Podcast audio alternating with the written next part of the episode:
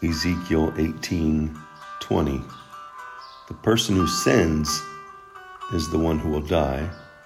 A son won't suffer punishment for the father's iniquity, and a father won't suffer punishment for the son's iniquity. The righteousness of the righteous person will be on him, and the wickedness of the wicked person will be on him. You know, God's judgment does not recognize fathers and sons, only those who are righteous and those who are wicked. You know, the the generational sin, right? We we talk about that a lot in religious circles, and no doubt that um, because of our living,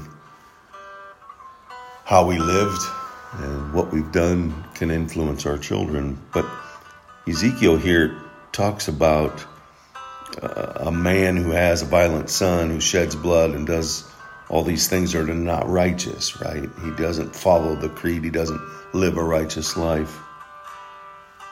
And the father hasn't done any of them.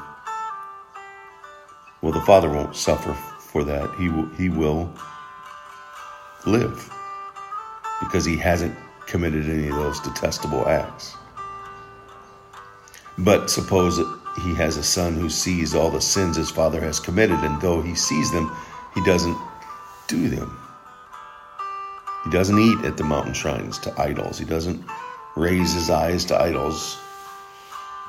He does not defile his neighbor's wife. He doesn't oppress anyone. He, he doesn't hold collateral or commit robbery. He gives his bread to the hungry and covers the naked with clothing. He keeps his hand from harming the poor, not taking interest or profit on a loan. He practices God's ordinances and follows God's statutes. He goes on to say there in verse 17 such a person will not die for his father's iniquity, he will certainly live. We are held accountable to what we do. And if you remember from Matthew 25, when, when Jesus is sitting on the judgment throne and he separated the left and the right, and he says, Come into my presence because you fed me, you clothed me, you came and visited me. And they ask, When did we do that? Well, for the one you did for the least of these, you did for me. And here it talks a lot about that. It talks about living life right. It talks about giving bread to the hungry. It talks about covering the naked with clothes. It keep from harming the poor, taking care of people, loving people. He goes on to say there as as for his father he will not die for his own iniquity because he practiced fraud, robbed his brother and did not did what was wrong among his people. But when you ask why doesn't the son suffer the punishment of the father's iniquity? Since the son has done what is just and right, observing God's statutes, he will certainly live. It's the person who sins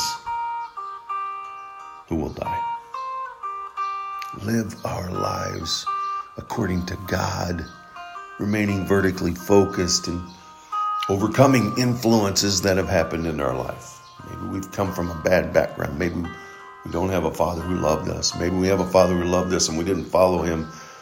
Whatever the case, we're held accountable for our actions.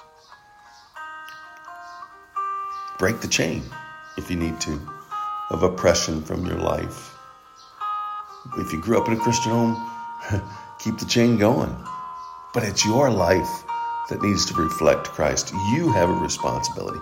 You have the authority of your own life. And God is the authority of your life. Are you willing to sit under His authority and give everything that you are to Him? He's ready, He's willing, and that's His desire. And that's why He's left us here to do exactly that. Remember, Jesus loves you, and so do I. He did it. Let's do it.